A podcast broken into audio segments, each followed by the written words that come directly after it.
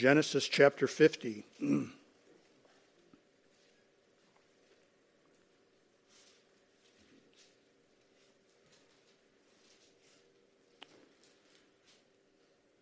let's go ahead and stand, please.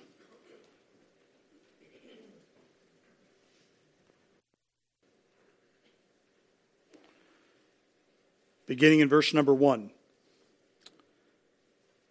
And Joseph fell upon his father's face and wept upon him and kissed him. And Joseph commanded his servants, the physicians, to embalm his father. And the physicians embalmed Israel.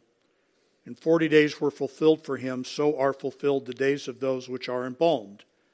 And the Egyptians mourned for him 70 days.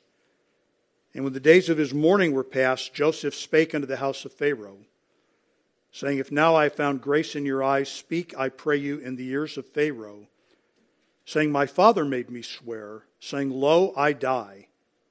In my grave which I have digged for me in the land of Canaan, there shalt thou bury me. Now therefore let me go up, I pray thee, and bury my father, and I will come again. And Pharaoh said, Go up and bury thy father, according as he made thee swear. And Joseph went up to bury his father, and with him went up all the servants of Pharaoh, the elders of his house, and all the elders of the land of Egypt, and all the house of Joseph, and his brethren, and his father's house. Only their little ones, and their flocks, and their herds they left in the land of Goshen.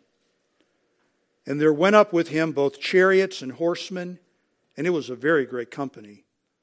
And they came to the threshing floor of Atad, which is beyond Jordan. And there they mourned with a very great and very sore lamentation. And he made a mourning for his father 7 days. And when the inhabitants of the land, the Canaanites, saw the mourning in the floor of Atad, they said, This is a grievous mourning to the Egyptians. Wherefore the name of it was called Abel Mizraim, which is beyond Jordan. And his sons did unto him according as he commanded them. For his sons carried him into the land of Canaan, buried him in the cave of the field of Machpelah, which Abraham bought with the field for a possession of a burying place of Ephron the Hittite before Mamre. And Joseph returned to Egypt, he and his brethren, and all that went up with him to bury his father, after he had buried his father. When Joseph's brethren saw that their father was dead, they said, Joseph will peradventure hate us, and will certainly requite us all the evil which we did unto him. And they sent a messenger unto Joseph, saying, Thy father did command before he died, saying, So shall ye say unto Joseph, Forgive, I pray thee now, the trespass of thy brethren and their sin. For they did unto thee evil. And now we pray thee forgive the trespass of thy servants of the God of thy father. And Joseph wept when they spake unto him. And his brethren also went out and fell down before his face. And they said, Behold, we be thy servants. And Joseph said unto them, Fear not, for am I in the place of God? But as for you, ye thought evil against me, but God meant it unto good, to bring to pass, as it is this day, to save much people alive. Now therefore fear ye not, and I will nourish you and your little ones. And he comforted them, and spake kindly unto them. And Joseph dwelled in Egypt, he and his father's house, and Joseph lived an 110 years. And Joseph saw Ephraim's children of the third generation. The children also of Machir, the son of Manasseh, were brought up upon Joseph's knees. Joseph said unto his brethren, I die, and God will surely visit you and bring you out of this land unto the land which he sware unto Abraham, to Isaac, to Jacob. And Joseph took an oath of the children of Israel, saying, God will surely visit you, and ye shall carry up my bones from hence. So Joseph died, being 110 years old, and they embalmed him, and he was put in a coffin in Egypt. And let's pray. Father, help us, please. Help that your grace is never wasted upon us. Help that our life's experiences Build us, but do not embitter us. And I pray then your blessing upon the message today to that end. In Jesus' name, amen. And you may, of course, be seated.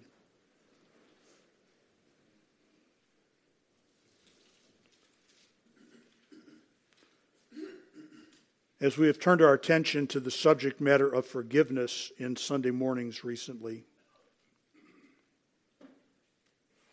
there is certainly a theology to the doctrine of forgiveness.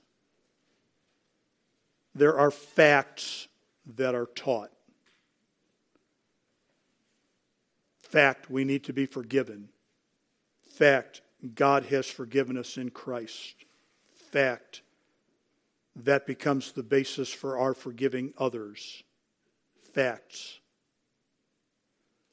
And as John Adams said when he defended a British soldier upon the Boston Massacre, facts are stubborn things.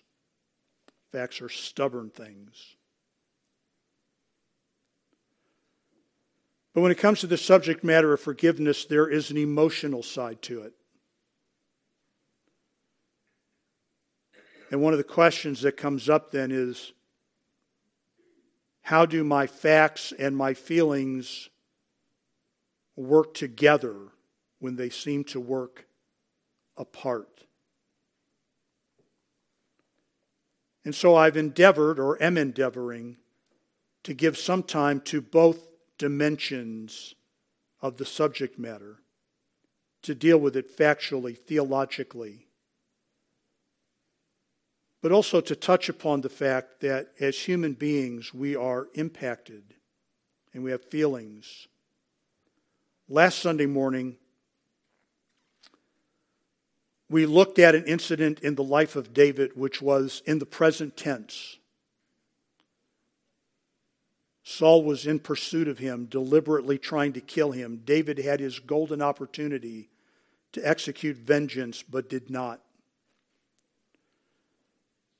Not a spontaneous action I propose to you on the part of David, but one that was a reflection of the kind of man he had become and had aspired to be. This morning, our passage is much more reflective. We have the luxury given to us by God of listening to a man speak about a very serious wound that he had received at the hands of his own family. To be able to look back upon it through the lens of some years, and to note from it what God's grace is capable of doing in the lives of those who are injured. Joseph was 17 years old when his brothers sold him into slavery. And he spent the next 13 years of his life living in an Egyptian household and then an Egyptian prison.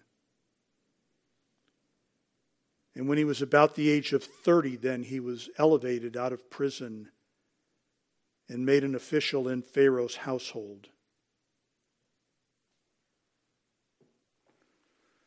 When the famine strikes, Joseph is in his early 30s. The famine is 2 or 3 years old. Jacob is 130 years old when he arrives in the land of Egypt to live. And he will live another 17 years. All of that to say that when we get to Genesis chapter 50, Joseph is somewhere around the age of 50. Perhaps late 40s, perhaps early 50s. But within that narrow band. It has been 30 or 35 years since his brothers committed the atrocity of selling him into slavery because they hated him, because he annoyed them. because he was offensive to them.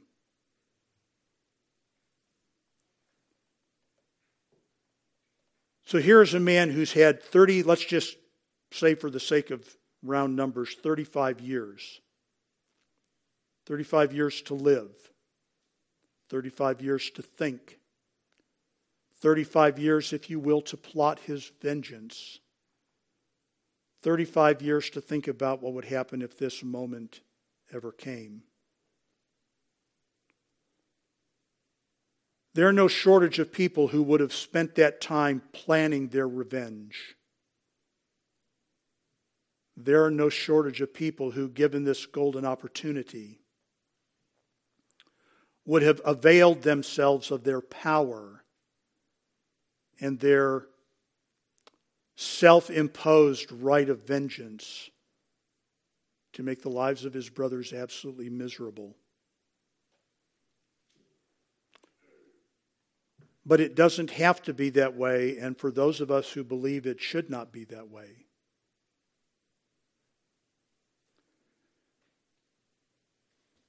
That same 35-year period has not been unnoticed by Joseph's brothers. They have spent 35 guilt-ridden years. As you read through the story of their going back and forth to Egypt to get food, their guilt colors every conversation, every activity. We're being visited for what we have done to Joseph. We're suffering this all because of Joseph. And when Dad finally dies in Genesis chapter 50 and verse number 15, they persuade themselves that it is only the life of their father that has kept them safe. And now that Dad is gone, Joseph will most certainly execute his vengeance. So they make up one more lie. And they tell Joseph, Dad said, don't do us any harm. One more lie. Dad said, don't hurt us. The response to that is Genesis chapter 50 and verse number 19, a question that we would do well, I propose, to not only commit to memory, but to commit to our heart. Am I in the place of God? Am I in the place of God? We, if we're not careful, will act as if we are in the place of God. Joseph does not dismiss what happened as insignificant. Joseph does not say, it was all good, clean fun, you know, we were all kids. And kids can be cruel. There's none of that kind of nonsense. Joseph is very explicit in verse number 20.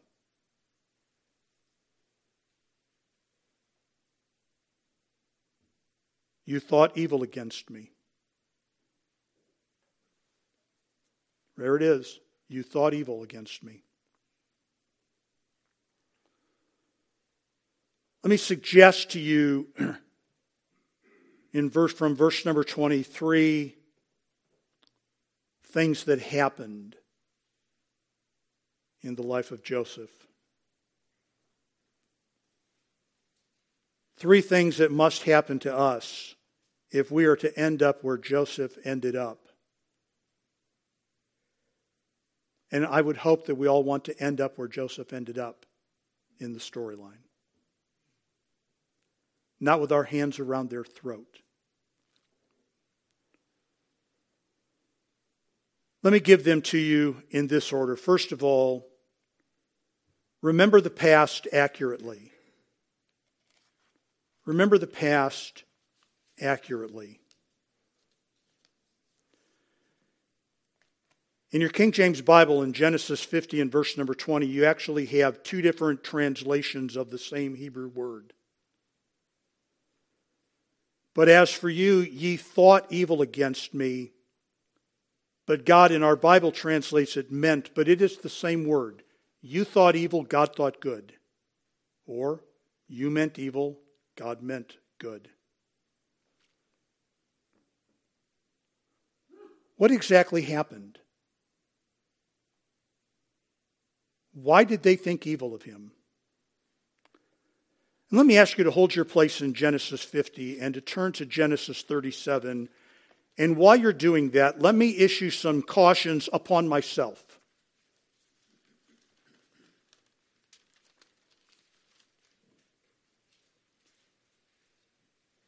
Some of what I'm going to say can only be described as conjecture or speculation. It falls within the realm of possibility, but it is not clearly stated in the Scripture. The text of Scripture is certainly bedrock, but my spin on a Bible story is not. Secondly, as I said last week, I am very uncomfortable and get very nervous about talking in any way that would provide any modern psychological excuse for us. And I think that's the great flaw of modern psychology in the light of Scripture, is not that it uses maybe different definitions, but it provides a different perspective. It's not really my fault, and therefore, I'm not really responsible. In the Bible, sin is sin, and we are responsible for our sin. That is true in the modern world, no matter how we frame it. But it would also be wrong to think that people in the Bible are unaffected by the things that happen to them. And in fact, one of the Psalms tells us, although the text of Genesis does not, that Joseph was chained as part of the slave trade, the deal. His feet they laid in iron. And we know that he cried pitifully and mournfully to be delivered. So that Joseph suffered physically and emotionally at the hands of his brothers. They meant real evil. They meant real evil. But in Genesis 37, we have the incident that leads up to the selling of Joseph. Let me just read to you some highlights. They are part of the story. They are equally fact. You meant it for evil. Genesis 37:3. Now Israel loved Joseph more than all his children, because he was the son of his old age, and he made him a coat of many colors. Verse number 4. And when his brethren saw that their father loved him more than all his brethren, they hated him and could not speak peaceably unto him. And Joseph dreamed a dream, and he told it his brethren, and they hated him yet the more. And he said unto them, Hear, I pray you, this dream which I have dreamed. For, behold, we were binding sheaves in the field, and lo, my sheaf arose and also stood upright. And, behold, your sheaves stood round about and made obeisance to my sheaf. And his brethren said to him, Shalt thou indeed reign over us? Shalt thou indeed have dominion over us? And they hated him yet the more for his dream and for his words. And he dreamed yet another dream, and told it his brethren, and said, Behold, I have dreamed a dream more. And behold, the sun and the moon and the 11 stars made obeisance to me. And he told it to his father and to his brethren, and his father rebuked him, and said unto him, What is this dream that thou hast dreamed? Shall I and thy mother and thy brethren indeed come to bow down ourselves to thee, the earth? And his brethren envied him. But his father observed the saying. Down to verse number 18. And when they saw him afar off, even before he came near unto them, they conspired against him to slay him. And they said one to another, Behold, this dreamer cometh. Behold, come now therefore, let us slay him, and cast him into some pit. And we will say, Some evil beast hath devoured him, and we shall see what will become of his dreams.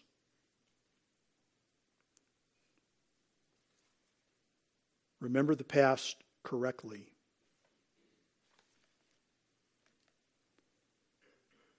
Did any of you grow up in the shadow of a favorite child? I'm not asking for a response. But if you'll indulge me a personal testimony for a moment, I was the favored child. I have an older half-brother, but he was not really a part of our lives in any way until I was well into my teenage years. It was I and my sister. When I was a child, my father's nickname for me was King. He called me King. I never thought anything about it. He called me King. And if I did think about it, this was what I thought. My name is Ken. Somehow when I was a small child, Ken must have sounded like King, and he called me King. It wasn't until I became an adult that I realized King was not a nickname. King was a title. When my dad called me the King, that's how he viewed me, because I was to my mother, as some of you know well, the King. My sister always insisted that I was the favored child, and I always denied that I was the favored child. Denied it vehemently. And then one day my mother moved into our house. I'm telling you the truth. Not exaggerating, not making this up. My mother has not lived in our house very long. We have 3 children, a son and 2 daughters. I'm on the phone to my sister. You're right. I was the favorite child. How do I know? Because now my son is the favorite child. To the point that one time when my mother was away visiting my sister, our children, for some reason, they were very young, were in her room playing and something got broken. They very quickly came to this conclusion. Tell Grandma that Chris did it because she will not yell at Chris. I was the favorite child. Now again, folks, I realized that modern psychology has very little room in the biblical world. But if you have lived in the shadow of a favorite child or a special child or a gifted child, and you've always been second, you note that. You are not blind to that. You're not oblivious to that. Or did any of you have a sibling who was constantly bragging? And I think, folks, that we need to give some consideration that is what Joseph was doing. From behind the protection of his father, he was boasting. You're going to bow down and worship me someday. Yes, you are. It's hard to believe that he approached them and said, you guys, you're just not going to believe it. This is the craziest dream. There's no chance that it's possible. You're my older brothers. You're better than me. But I had a dream that you're bowing down before me. Don't you think that's crazy? It couldn't have been told like that. You wouldn't hate somebody if they came to you with that kind of story. But when he told them that he was going to be their master, they hated him. Now, he was uttering a prophecy, and we know that. But they hated him. Now, my point is simply this, folks. There's enough activity within the home that you could understand why Joseph was hated by his brothers. You don't have to make the argument that it's ungrounded when if you lived in that home, you would probably defend your own feelings of hatred. They get away with anything. I never get to do anything. Dad likes them best. And they just think they're everything. The feelings are there if the definitions are not.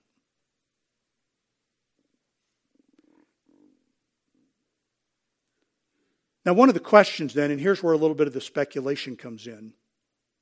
Where did Moses get this information?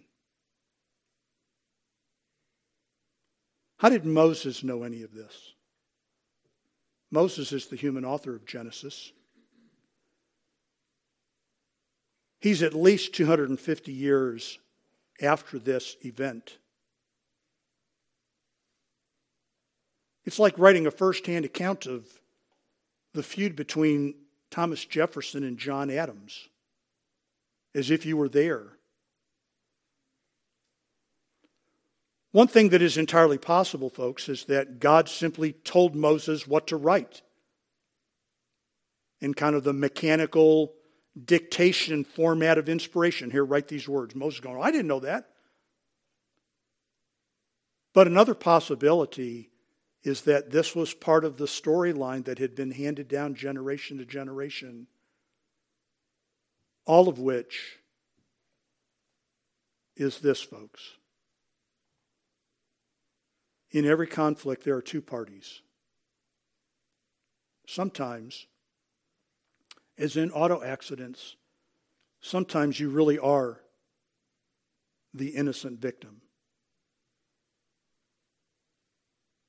But oftentimes, we have some degree of participation. Remember the past accurately.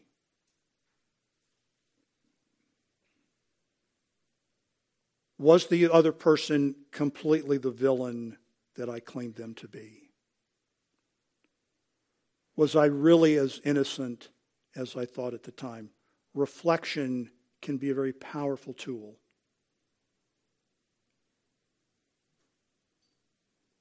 It would be sinful to accept responsibility that we do not bear. Bearing false witness goes both ways. I can't deny guilt, but I can't embrace guilt if I don't have guilt.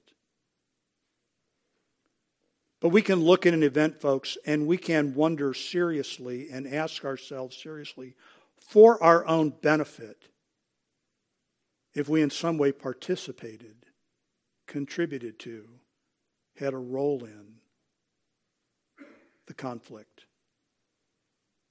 Recall the past accurately. And I would just remind you that Ephesians 4, among other passages, points out to us from a New Testament perspective that it is possible in the course of being wounded to become the perpetrator. That victimization never defends us for taking retribution. So, remember the past accurately. Secondly, strive to see the hand of God. To go back to Genesis chapter 50 and verse number 12.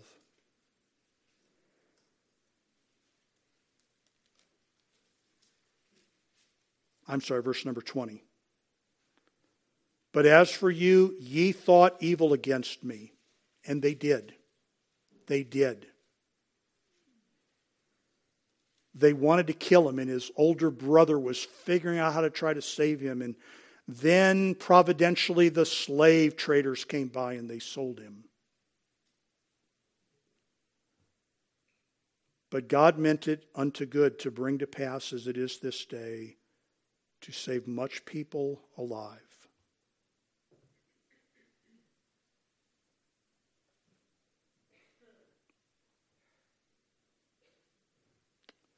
See the hand of God in it clearly. Now, it's very easy to see it in this passage, folks. I mean, Joseph comes to us as such an image of Christ, sold into slavery, redeemed, the Savior, the Redeemer.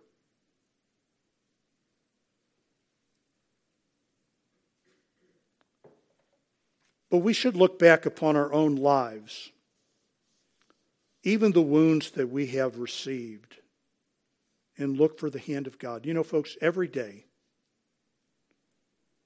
in the life of a believer is the opportunity to remind ourselves that God is sovereign But God is not just sovereign, He is providential. He is not just in charge and letting things. It's not like He's the warden of a prison, but He's not active in anything that goes on. He is very much engaged in the lives of His people. You meant it for evil, but God meant it for good. It's highly questionable, isn't it, that at 17 years old, Joseph, there's no testimony. There's nothing in the record that suggests Joseph laid there with his legs chained and said, you know what? I'm just glad that Romans 8:28 is in my Bible.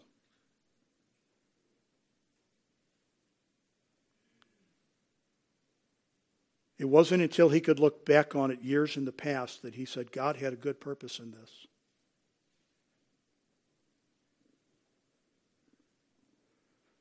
Perhaps, folks, we will grow, the appreciation that we have to God for forgiving us our sins.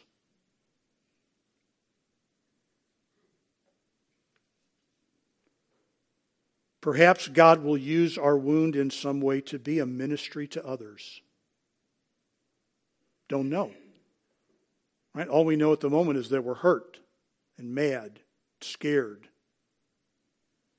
Whatever it is that we're feeling, we don't know how it might be used. Perhaps in reflection, we will come to a greater appreciation of our own sinfulness.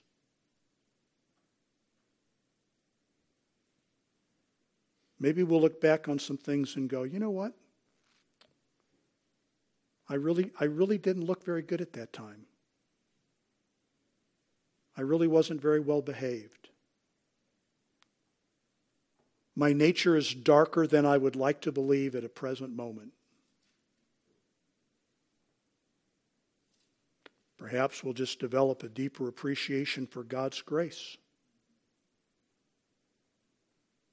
I'm not saying that I know everything. I'm just saying that Joseph, and he saw it clearly, Joseph saw the hand of God.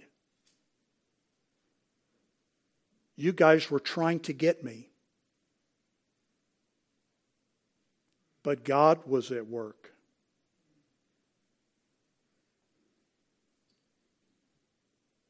As I finished reading the text this morning, I've had some notes here in my Bible that I'd forgotten that were here.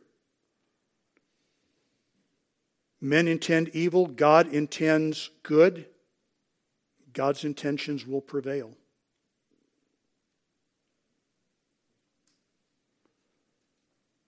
So what did Joseph do? I think he remembered the past correctly. He would not take exception to the events of Genesis 37. It didn't happen that way. And he saw the hand of God clearly. And thirdly, he allowed God to take care of the offense. Verse number 21. Now therefore fear ye not, because God had a good purpose, because God is God and I am not. Am I in God's place? No, I am not. I will nourish you and your little ones. And he comforted them.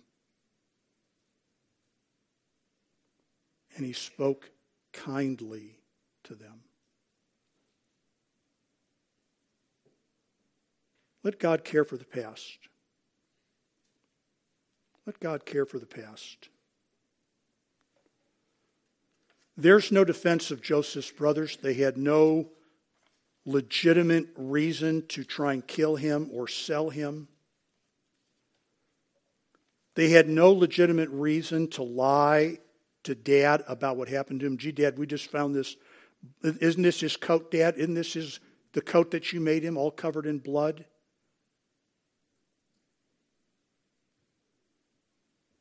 In other words, folks, understand when you get to verse number 21 that Joseph's grief, or Joseph's gripe, if you will, is legitimate. He's not overstating it.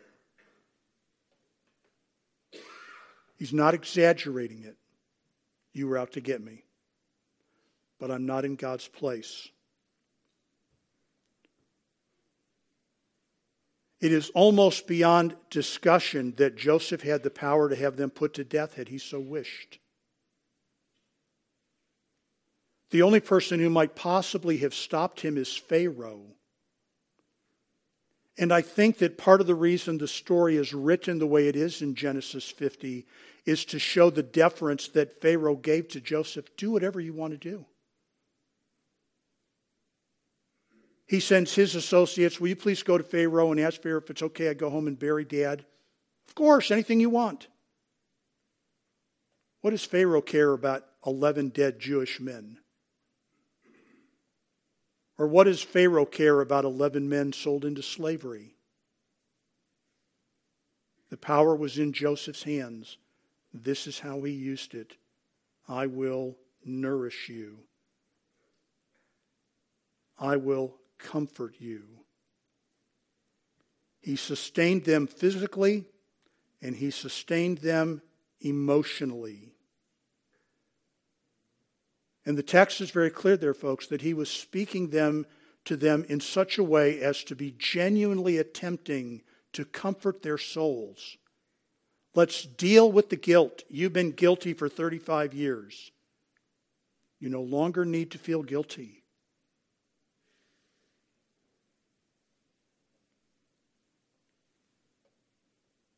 So let me ask you a question. If someone injures you, what do you want to happen to them? What is your goal for them? What would satisfy you for them? I think that's very insightful about the way that we would think. What would we like to have happen?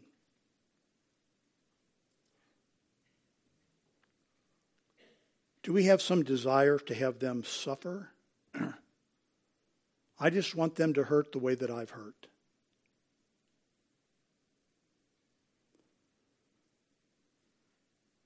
Do we want them to live in perpetual grief and repentance and guilt? Well, you've been guilty for 35 years and you're still guilty.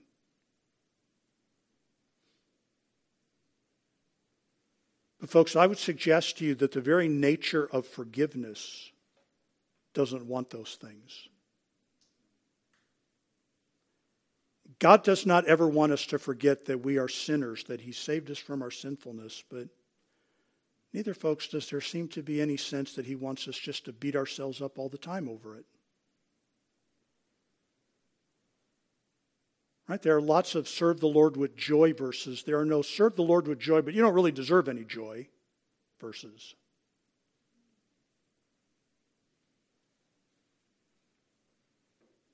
So here's a man reflecting. Lots of years to think about. Right? To think about this event and what it meant. Lots of opportunity to think about what he would do if this day came, and it comes. And what does he do? It is an act of forgiveness. It is an act of kindness. It is a template for us. Let's pray.